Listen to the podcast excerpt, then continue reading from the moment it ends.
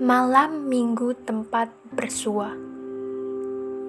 Menceritakan kisah Dewi Athena. Dan tentunya tukang es kelapa tidak percaya. Baginya hanya bagaimana mendapat laba. Coba bergeser ke penjual popcorn biru dan lucu.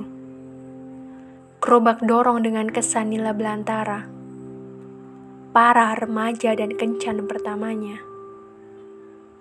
Tukang siomay baju ungu dan wadah plastik penuh. Dan di sinilah aku, di atas kora-kora, manusia yang berteriak kencangnya, tertawa dan turun dengan kepala ingin pecah.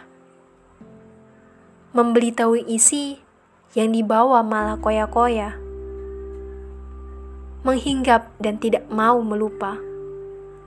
Berada di dalam tubulus penyanggah asumsi manusia. Terjun bebas ke palung Mariana. Menjadi antonim terang penuh cahaya. Pasar malam bawah tanah. Kini tukang siomay tidak lagi berbaju ungu tukang es kelapa yang tidak lagi mencari laba gadis remaja yang tersenyum penuh makna nista. Titik temu di depan minimarket kota, bukan untuk mencurah tetapi membeli durian isi nangka. Apa kamu ingin bertanya?